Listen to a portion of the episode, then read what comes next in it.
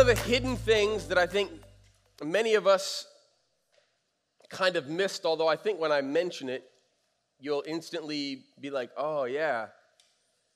One of the hidden things that I think COVID has kind of stolen from us over these last 18 months is kind of the ability to plan, to dream, to envision. Uh, we've actually been so focused because everything has felt so up in the air on just getting through the next hour, the next day, the next week, the next month. And, and so, what COVID in many ways for the last 18 months has done is kind of made us kind of shell up a little bit. And our, and our head has kind of gone down just to pay attention to what's in front of us because it's really tough to figure out what the future might look like, what, what God may be calling us towards when we're just trying to survive. And that makes sense during a pandemic, but it's not sustainable for a lifetime. We're actually called by God to partner with Him in taking the world someplace. And if we're going to do that, it means that we actually have to stop only looking at our feet and look up and look out. Our God is a God who makes things happen. He creates culture, creates the future. Uh, there's an artist, uh, Makoto Fujimura, in, in his book Art and Faith, says this. He says, When we make, we invite the abundance of God's world into the reality of scarcity all about us. And I don't know about you, but this last 18 months, everything has felt scarce. Kind of made us move in.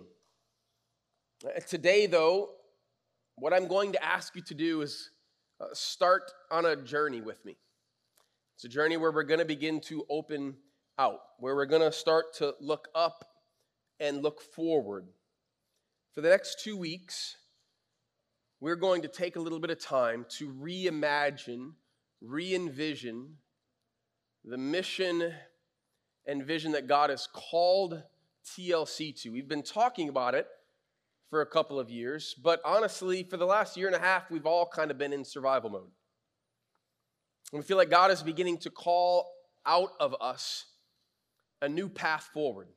And so today I want to share some of that with you. Now, uh, before I can jump into vision, though, and I'm so excited about it, I just want to remind us the mission that God has called us to. All right? We say here at TLC that TLC is a multiplying church helping the next generation fall in love with Jesus you could put a period right there. We continued on to say to create better futures. All right? But it's really three pieces. A multiplying church, I'm going to talk about that in a moment, that helps the next generation fall in love with Jesus. If you are a millennial, Gen Z, you probably kind of like our church. That's not an accident, it's very much on purpose. But here's the deal this church is not for you. This church is for the next generation. So I don't care if you're my age, Gen X, if you're my parents' age, boomers, if you're whatever, I think they're boomers, right? That's, yes, thank you. Or if you're a millennial or Gen Z, the point is, is that this church always has to be about the next generation. So who are you investing in? Who are you going after? Who are you downloading the faith, the discipleship, the life that God has implanted in you into that next generation? 20 years from now, if TLC still looks the same, we will have failed our mission. The church can't stay the same because all that means is that we have simply grown comfortable. And so we have created something that makes us feel comfortable, that we like. We always have to be going after the next generation, how they think about things, the styles that they prefer. The more mature you are, the more sacrificing you ought to be doing. And so our church is going to go after the next generation. It's something that we're passionate about.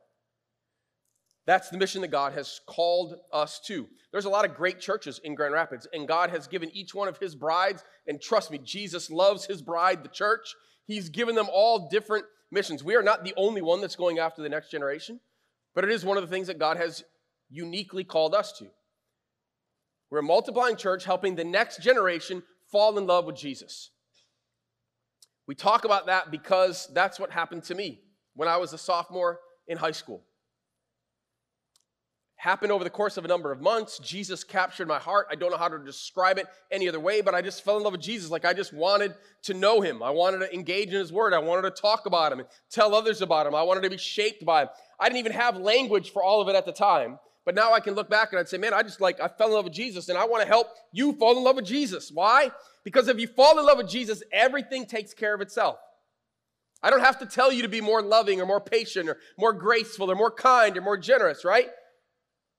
If you fall in love with Jesus, all of a sudden the things that Jesus loves, the things that Jesus is passionate about, the way that Jesus lives and the way Jesus thinks is how you want to live and how you want to think. It, starts to happen. Now, I'm not saying it's all instant and overnight, but God starts to do that in your life. You get full of Jesus. And if you're full of Jesus, when you bump into somebody else, you spill Jesus on them. And that's what I'm trying to do.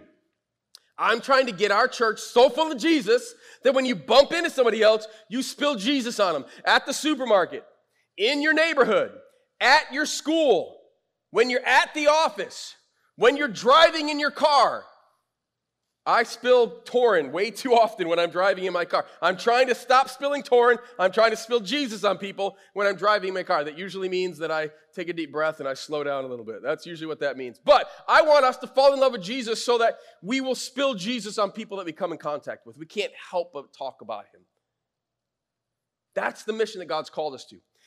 Now we tag on the last little piece to create better futures because that's what we want.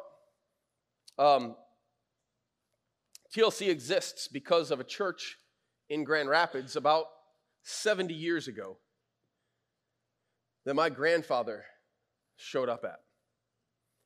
And because of the people in that church, my grandfather found Jesus. And it transformed his entire life.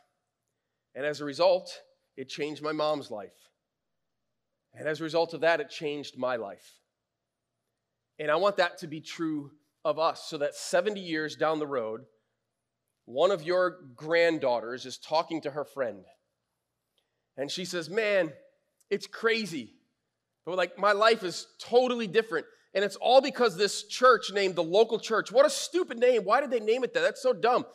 But my grandma walked into that church one day and her life got radically transformed. And that's how my mom became a Christian because she raised her to know Jesus. And that's why I am a Christian and serving in ministry today. I want that story from our church. That's the mission he's given us. Multiplying church, helping the next generation fall in love with Jesus to create better futures. Generations from now, they can talk about this stupid church named TLC. Man, friends, that's what I want to see. Now, you're like, all right, that, that's, that's cool, that's fine. That, like, I'm down, I'm with you, I got it. Multiplying. What does that mean? Well, it means a lot of things. But the biggest thing, probably the central thing, is it means we want to plant churches. Now, I want to tell you why I believe planting churches is probably the most important thing that God is calling us to do. You ready? Three reasons. Number one, why we should be planting churches. We want to be true to the biblical mandate. We want to be true to the biblical mandate. If you have your Bibles, open up to Matthew chapter 28. We are going to look at three passages, or excuse me, two passages this morning.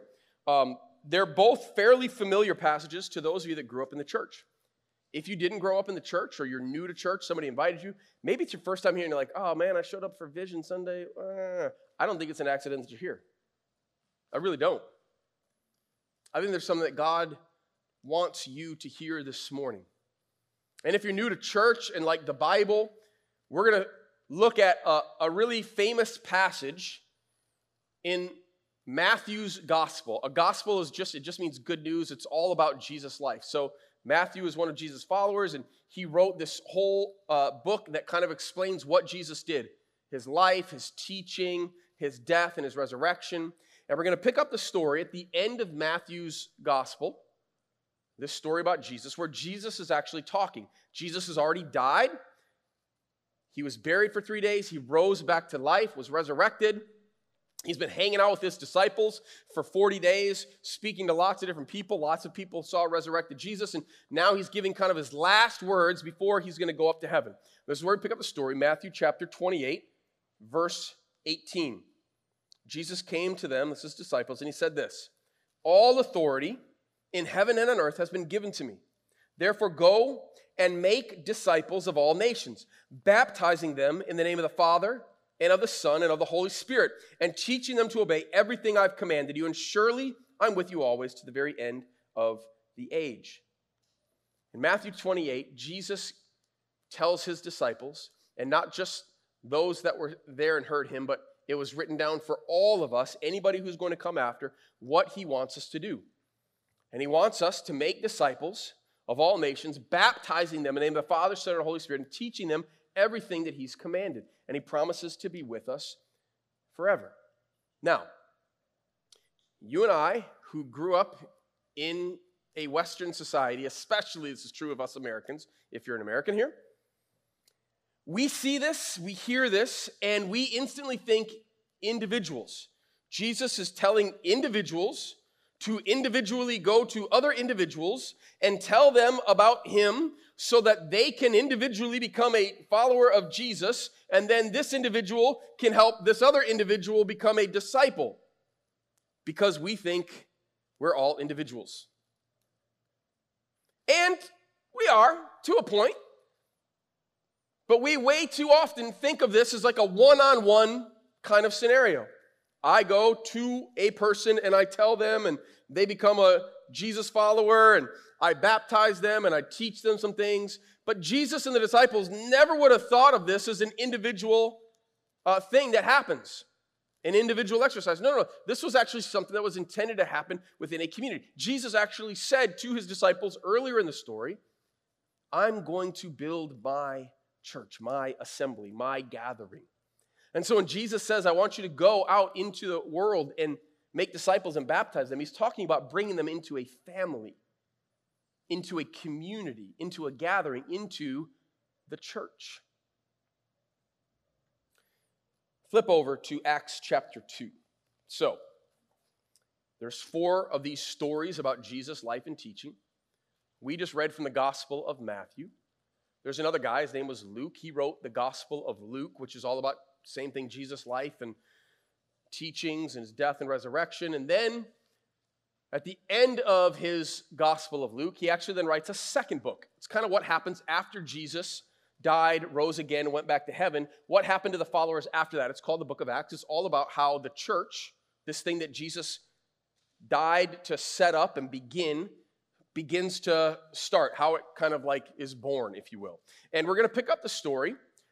Jesus has already died, rose again. He's gone back to heaven. All of his disciples have been waiting in Jerusalem, praying. After 40 days, the Holy Spirit comes down on them. They begin to talk about Jesus in all these different languages. All these people are like, What in the heck is going on? This is insane. This is crazy. Peter, who's one of Jesus' disciples, one of the 12 that followed him, stands up and he tells everybody all about Jesus. He explains how Jesus was prophesied in the Old Testament. He explains how Jesus fulfills all those prophecies and how, because of his death and resurrection, he is the Messiah, the one that was supposed to come. And, and, and if people will follow Jesus, give their lives to him, that they can be transformed for forever. And a whole bunch of people like, Yes, I believe I'm in. And we pick up the story in chapter 2, verse 41. It says, Those who accepted his message, Peter's message, were baptized, and about 3,000 were added to their number that day. Then it goes on to say what this church, this early first church, started to do. They devoted themselves to the apostles' teaching and to the fellowship, to the breaking of bread, and to the prayers. Everyone was filled with awe and wonder. Uh, everyone was filled with awe, sorry, at the many wonders and signs performed by the apostles. All the believers were together and had everything in common. They sold property and possessions and gave to anyone who had need. Every day they continued to meet together. They're gathering in the temple courts. They broke bread in their homes, chilling out, eating together, glad, sincere hearts, praising God. joyful, enjoying the favor of all the people, and the Lord added to their number daily those who were being saved. Tim Keller says this, and I think it's really helpful. Tim Keller is a, a pastor, author, theologian. He says this He says in Acts, specifically referring to this passage, and elsewhere in the New Testament, it is clear that baptism means incorporation into a worshiping community with accountability and boundaries. What he's saying is, anytime they talk about people being baptized, they're being baptized into a family, into a community where there's accountability and boundaries. They're being baptized into a local church. He says virtually all the great evangelistic challenges of the New Testament are basically calls to plant churches, not simply to share the faith. The first reason we plant churches is because we want to be faithful to the biblical mandate. All throughout Scripture, in the New Testament, the call to evangelize is truly the call to plant churches. It's to baptize people and disciple them. That's what the church does when she is working at her best. Second thing, we want to continually renew the whole body of Christ. Why do we plant churches? We want to continually renew the whole body of Christ. A lot of folks will be like, man, why would we plant churches? Have you been to Grand Rapids? Have you ever driven around this city? Did you guys know that in Hudsonville, on I think it's Bauer Road, there's literally, we are in Hudsonville, you are in the Guinness Book of World Records. This is no joke. There are more churches per mile in that stretch of on that one road than any other place in the nation. You're like, do we really need more churches? Yes. You see, when Jesus wants us to plant churches, he's not talking about planting church buildings. Uh, friends, there's a, a lot of churches in GR. You might have even grown up with them. And you walk into the place, and uh, oh man, how do I say this? I think and love Jesus Church. I do. I love it. I'll, I'll die for her. Seriously, I would. There's a lot of churches, though, in GR that are dead. They're just buildings.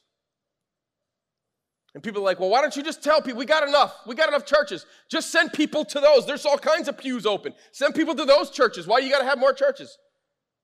Well, two reasons. One, it's the biblical mandate to plant churches, but also it actually helps renew older churches. Uh, dozens of studies have been done on this. When churches plant churches and when churches begin to be planted around them, it actually causes a lot of churches to actually start to take stock in what they're actually about. Let me give you a couple of things that studies have found, okay? New churches, this is some things that new churches bring to help renewal. New churches bring new ideas to older churches in a city. New churches are one of the best ways to identify and develop creative, strong leaders for the church. Oh man, I love that one right there. I'm just telling you. Especially as I look out here and I see so many younger faces. I used to be one of those younger faces. Now I'm not. And I'm looking for those strong, creative, brilliant young leaders that are coming up as a result of your engagement here at TLC. Not only that, but new churches challenge other churches to self examination. When another church comes along, you have to start asking yourself, what's our mission? What are we actually doing this for? Is this just because we like a really comfortable place where everything stays the same and I don't have to learn anything new or do anything new? Are we really on mission here? And a new church will make an older, established church begin to ask some of those questions and will lead to renewal. The other thing that it does is it creates more opportunities and need for gifted people to step up and serve, to lead both in new and ascending churches. Church planting actually helps renew existing churches. That's another phenomenal reason to be church planting here in GR. Number three, we want to be true to Jesus' mission. So, first, we want to be true to the biblical mandate. The biblical mandate is that we would plant churches. Two, we know that it actually helps renew existing churches. And number three, we want to be true to Jesus' mission. Jesus said that he came to seek and save the lost. Dozens of studies have also shown that new churches are best at reaching new people groups. So, if there's a big uh, refugee population that moves uh, to a city uh, because they have to be re- uh, uh, resettled, New churches are actually best at reaching new people groups. Uh, secondly, new churches are best at reaching new residents. How many of you started coming to TLC because you moved to Grand Rapids from another place? You see hands all over the place? I rest my case. Number three, new churches are best at reaching new, uh, new people groups, new residents, and new generations. They're also best at reaching the unchurched and dechurched. We did a uh, survey last year and the year before that, and we're going to do one a little bit later this fall. And it helped us know that uh, about 25% of you weren't attending a church before you started coming to TLC. Can I just tell you, we pray for that. We want to be the kind of church that maybe somebody who's given up on church or somebody who's just been disengaged from church feels like they can come and begin to re engage their life, their heart, their faith. We said that we're a multiplying church helping the next generation fall in love with Jesus. Who's best at reaching the next generation? New churches.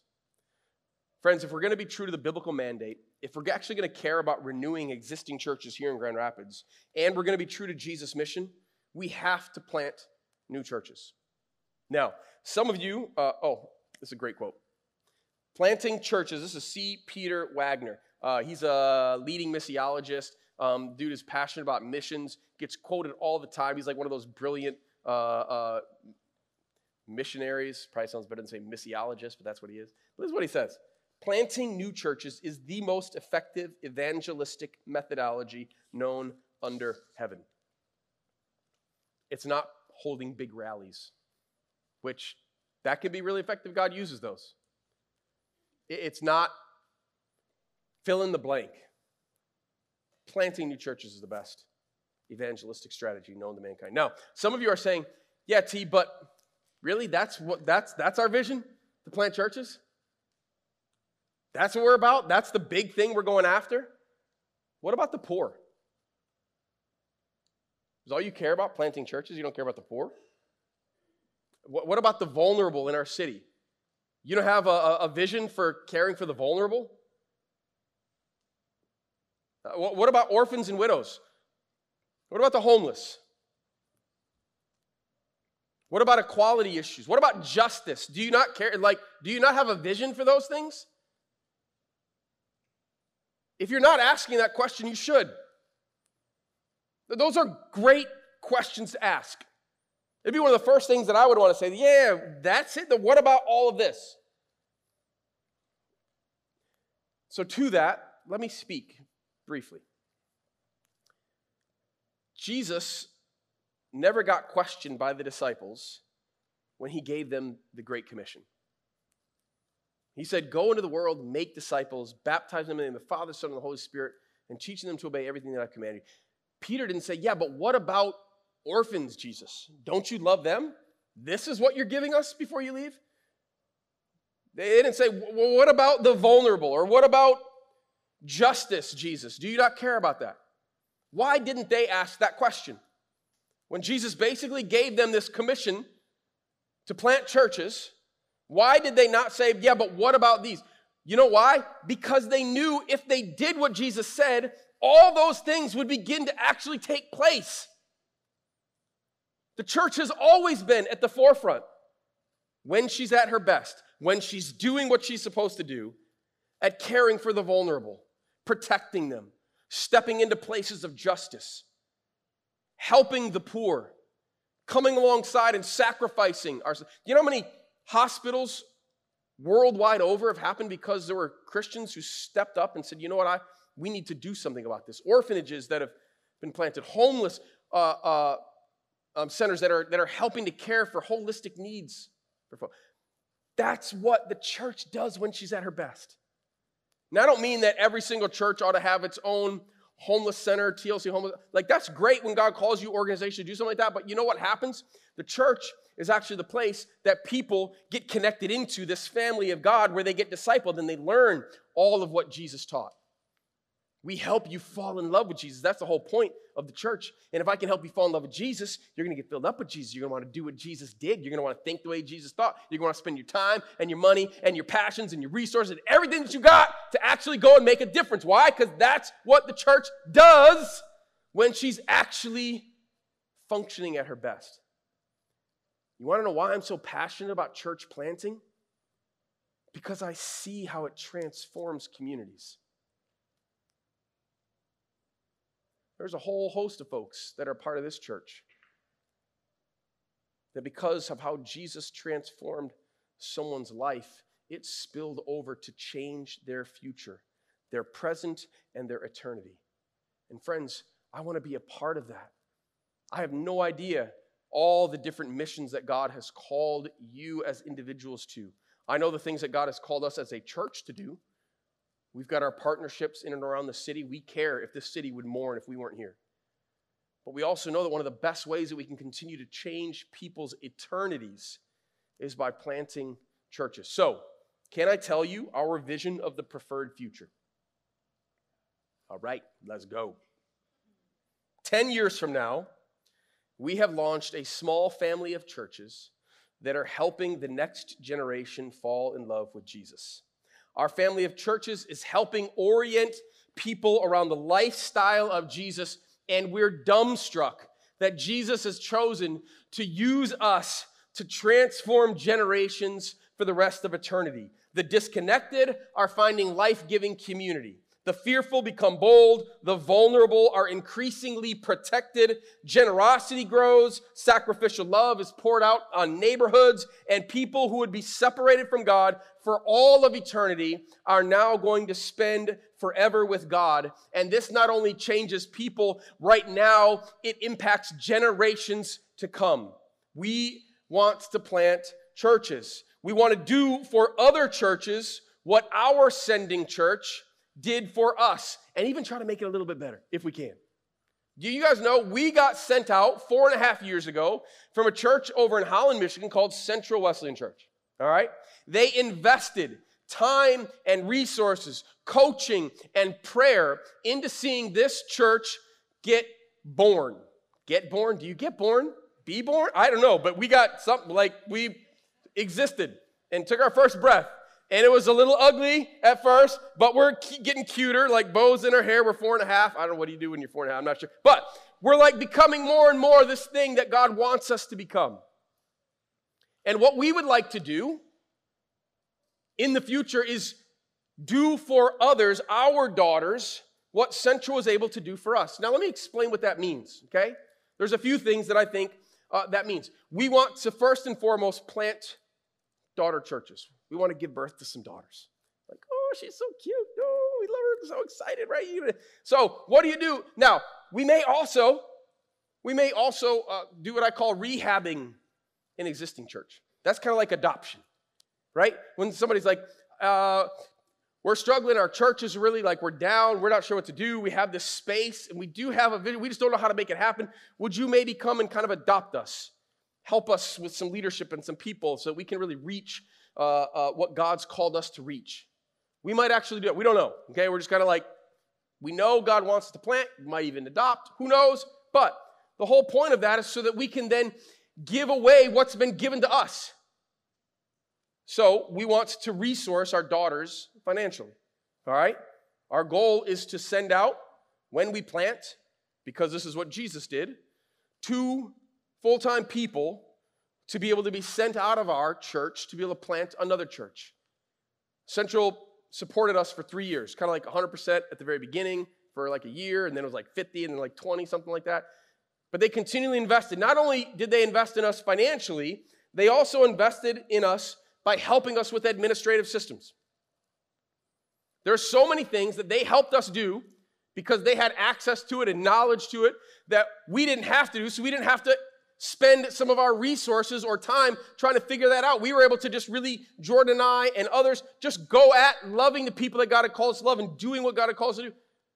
I have no idea. I'm not a systems guy. I'll be the first to um, admit that. Like, it's not my thing. But I do know that if we can help with some of those things, either finding where those systems are at, how we can help get connected into, that's going to free up a whole lot of space so that we can invest more into the ministry that God has called that church to. The other thing that we're going to do is support them relationally and spiritually. This is what you do when you have a church or, or, a family, like in times of crisis and in times of celebration, right? Something happens in your family, loss of job, uh, sickness, illness, what happens? The family comes around, right? You take care of each other. Mom's making you that chicken noodle soup, right? Dad's coming in and cuddling up, kissing you on the forehead, like whatever it takes, right? And when there's a party, like you just graduated from, from high school, whole family gets together, celebrate, right? That's what we want to do for our daughter churches. We want to come around them with coaching and care and spiritually pouring into them so that they can grow up. And what's the point of raising a child? It's to send them out. You send them out. Now, it doesn't mean that you still don't care and support, but the goal for any daughter church is that they might actually grow up to have a family of their own, that they would have a passion for exactly doing for others what we did for them, which is the passion that we got from our sending church. That's what we want to be about, doing for other churches what Central has done for us.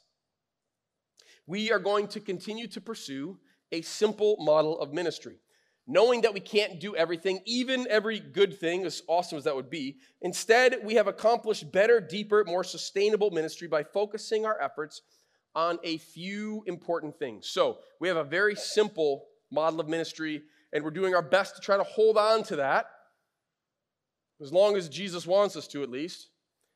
Up, in, and out.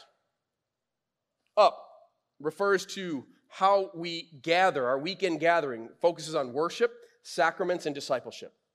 We believe that God does something unique and powerful when we gather together. In is our local groups. That focuses on discipleship and community. All right, so we have an up component, we have an in component, and then we have an out component, which is active mission and service. That's both collective, okay? So that's to plant churches and serve our city and world in a few specific areas. So that's what we do organizationally. But our mission is not only collective, there's also individual pieces of our mission, and that is to help you guys know exactly why God placed you on this earth. What has God stirred in your heart for your family, for your neighborhood, for your workplace? Maybe it's a particular uh, area of passion, refugee care, justice, the foster system. We want to help each person know what God has uniquely gifted them and called them to do. Now, let me say this though this vision will be revisited regularly and tweaked as the Holy Spirit leads us. All right? We are not about a bunch of words on a piece of paper.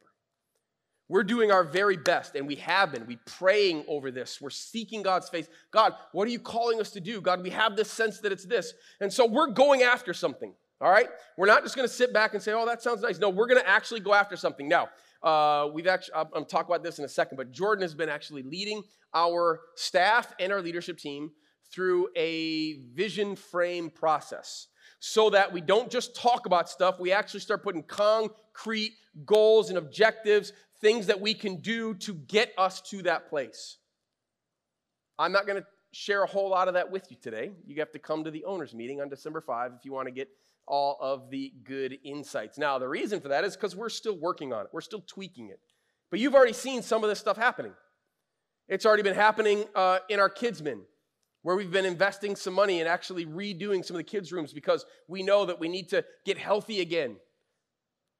With our kidsmen spaces and our kidsmen volunteers, how do we care for the kids? Uh, we hired a full time family ministries pastor because we believe that God wants us to actually engage in renewing ourselves, this church, so that we can actually accomplish the vision that He's called us to. We know that we have to kind of have a little bit of a COVID comeback. All right? We need to regain the momentum that we had kind of lost as we kind of hunkered down and tried to survive what's been a really tough year and a half. It's been hard on all of us. But now God's calling us to raise our eyes up and begin to raise our eyes out. So we are not going to simply say, well, this is what God said, and we're going after it hell or high water. God can change his mind a year from now. Our goal is to listen to the Spirit and to follow the Spirit wherever he leads us. Doesn't mean that we're not going to plan. Of course, we're going to plan. We believe God works in the planning, but we also believe that God has the right to change his course for us whenever he wants. So we're going to stay connected to Jesus as best as we possibly can. Now, these are our best guesses. of what a preferred future looks like. Okay? We're trying to do the best we can to say this is what we think we're going after. But we care way more about staying close to Jesus and where he leads.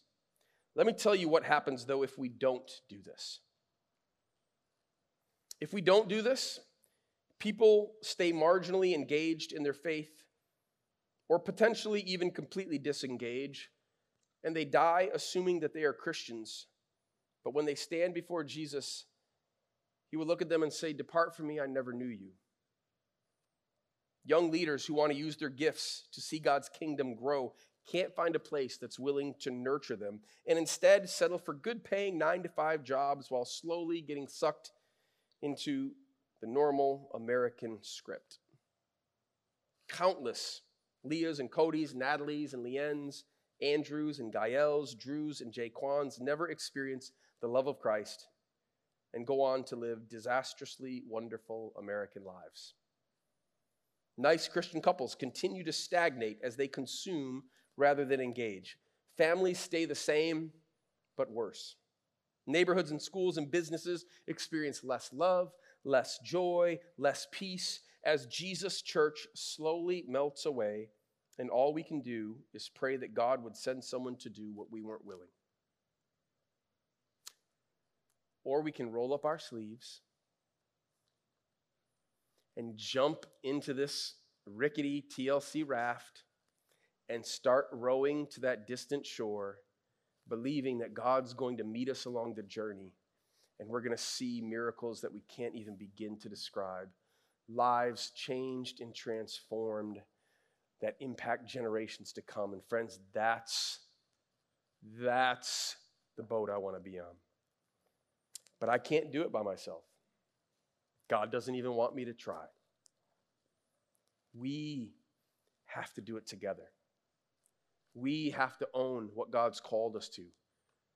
Jump in, say yes. So we can't plan 10 years out, it's just too far. So Jordan's been helping us come up with kind of a five year and then like a one year focus. So I'm going to tell you real briefly our five years, we want to plant our first church and Lord willing, even be working on our second five years from now. This year, our one year emphasis is about renewal, kind of getting back to a renewed health. We know healthy things grow. We're not trying to grow, we're trying to stay, get, become healthy. Because that will help us regain that momentum that God had been doing here. We call it our COVID comeback, friends. Our one year focus is the COVID comeback. And we're already on it, and we're already excited about it. Now, um, all this is like, oh, that's, that's nice. Like, kind of like, I don't know, if you're like, oh, okay, it's, good. I'm fired up. Like, I can't, like, I'm like, I just got, like, it gets in my bones. Like, it's like one of the things that wakes me up in the morning. I love it, okay? But let me explain to you why I love it.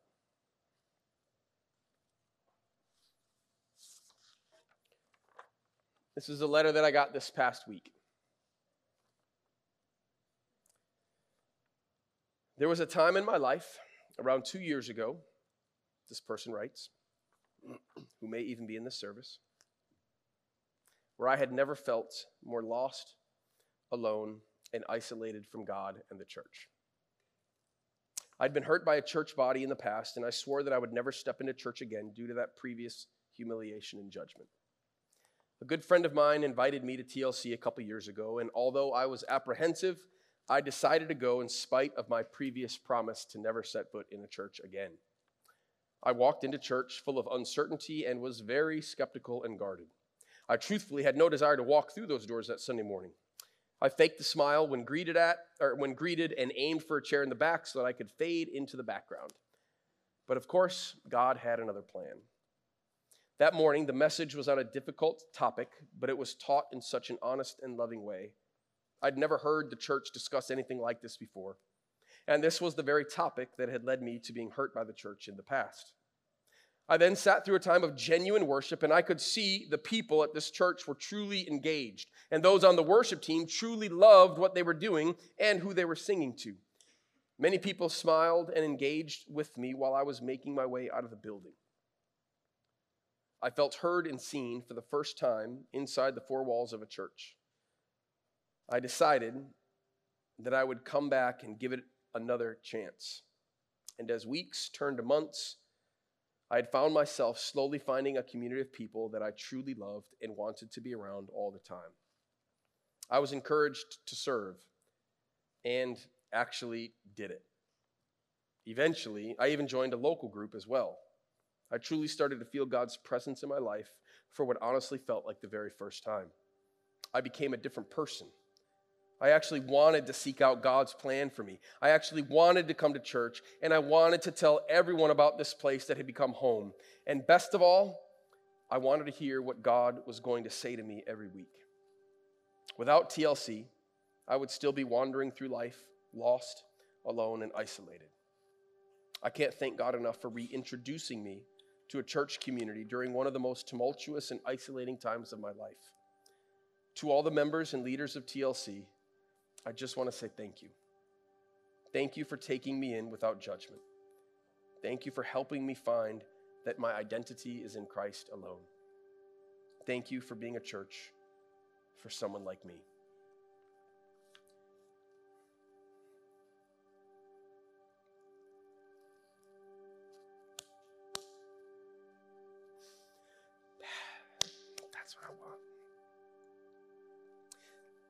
Why I want to plant churches. Because it doesn't just affect this person who I know and love. It affects all the people around them, and it's going to affect generations. So, friends, can we do this? I promise you it's going to be hard, a lot harder than you think. But I promise you it's going to be worth it. Father God, thank you for loving your church so well. We are your bride. And I know you love your bride, just like I love mine. Father, would you allow us to continue the mission that you've called us to here at this place, God? Let us model for any future daughter churches the kind of churches we want them to be in how we love and invite and engage and welcome people into this space how we are so full of love for you that we can't help but invite others to experience what we found. We can't help but spill you all over our neighborhoods and our workplaces and our schools. Oh, Jesus, would you do that for us? Would you do that for us? And God, let it not be about our name, let it be about your name, Jesus. Keep working. We want to see more. We love you. Thanks for loving us.